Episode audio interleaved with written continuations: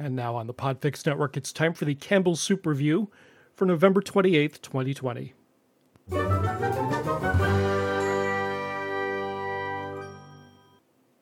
And here's the official description of today's soup from Campbell's.com.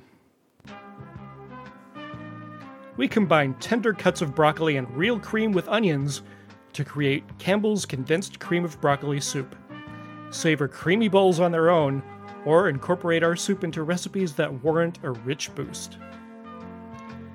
Well, we have come to our final great, great for cooking cream of soup, cream of soup. Sorry, uh, it's broccoli, gang, cream of broccoli, and cheese. Well, I mean, it, it would be broccoli and cheese without the cheese, which I don't know if that's an improvement or not. It blends well. There's loads of broccoli in it, like a surprising amount of broccoli. Your coworkers will complain if you make this in the microwave. I have personal experience with this. Is this soup good food? I haven't decided yet. Um, is this soup good food? Okay, I'm gonna go with this one. My disappointment is immeasurable, and my day is ruined.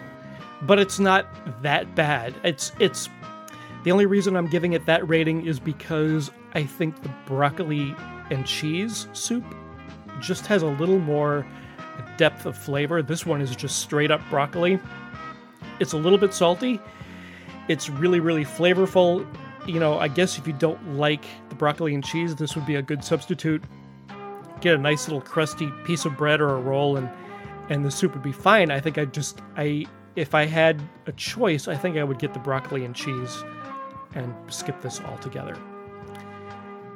Our suggested recipes are baked chicken, broccoli, and rice, or easy beef and broccoli. And basically, both recipes are just they're cooked meat, cooked rice, uh, maybe some whole pieces of, of broccoli, and a can of the soup dumped on it. Probably okay if you're in a hurry and you need to make something. Um, sure. I mean, I would, even with those recipes, I might use the cream of broccoli and cheese instead.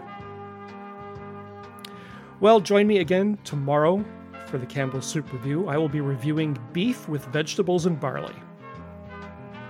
And on behalf of all of us here at the Podfix Network, this is Paul Chomo wishing you a very good night.